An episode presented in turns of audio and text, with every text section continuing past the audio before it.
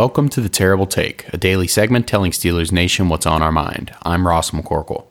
The Steelers have a real shot at the playoffs this upcoming week, with the Baltimore Ravens already having the first round bye secured.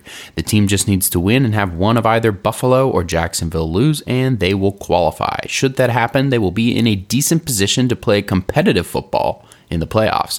Despite the rash of injuries on defense and the team being on its third quarterback, the Steelers are playing playoff caliber football the last two weeks and will be a tough out for any opposing team in the tournament. The offense is taking care of the football and not turning it over, and they have recently found ways to maintain possession, mostly by leaning on the two headed backfield of Najee Harris and Jaylen Warren. The offensive line, like last season, has remained mostly healthy all year long, and their cohesion is starting to really show. The team is finally playing the bully ball they intended on playing entering the 2023 season, running the football well, winning the turnover battle, and generating timely explosive plays through the air on offense while having a defense that is allowed the seventh fewest points this season is a viable formula for playoff success.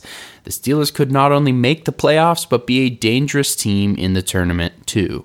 Be sure to follow us at SteelersDepot.com and check out episodes of The Terrible Take every day at 5 p.m. Eastern Time. And check out The Terrible Podcast with Dave Bryan and Alex Kozora every Monday, Wednesday, and Friday.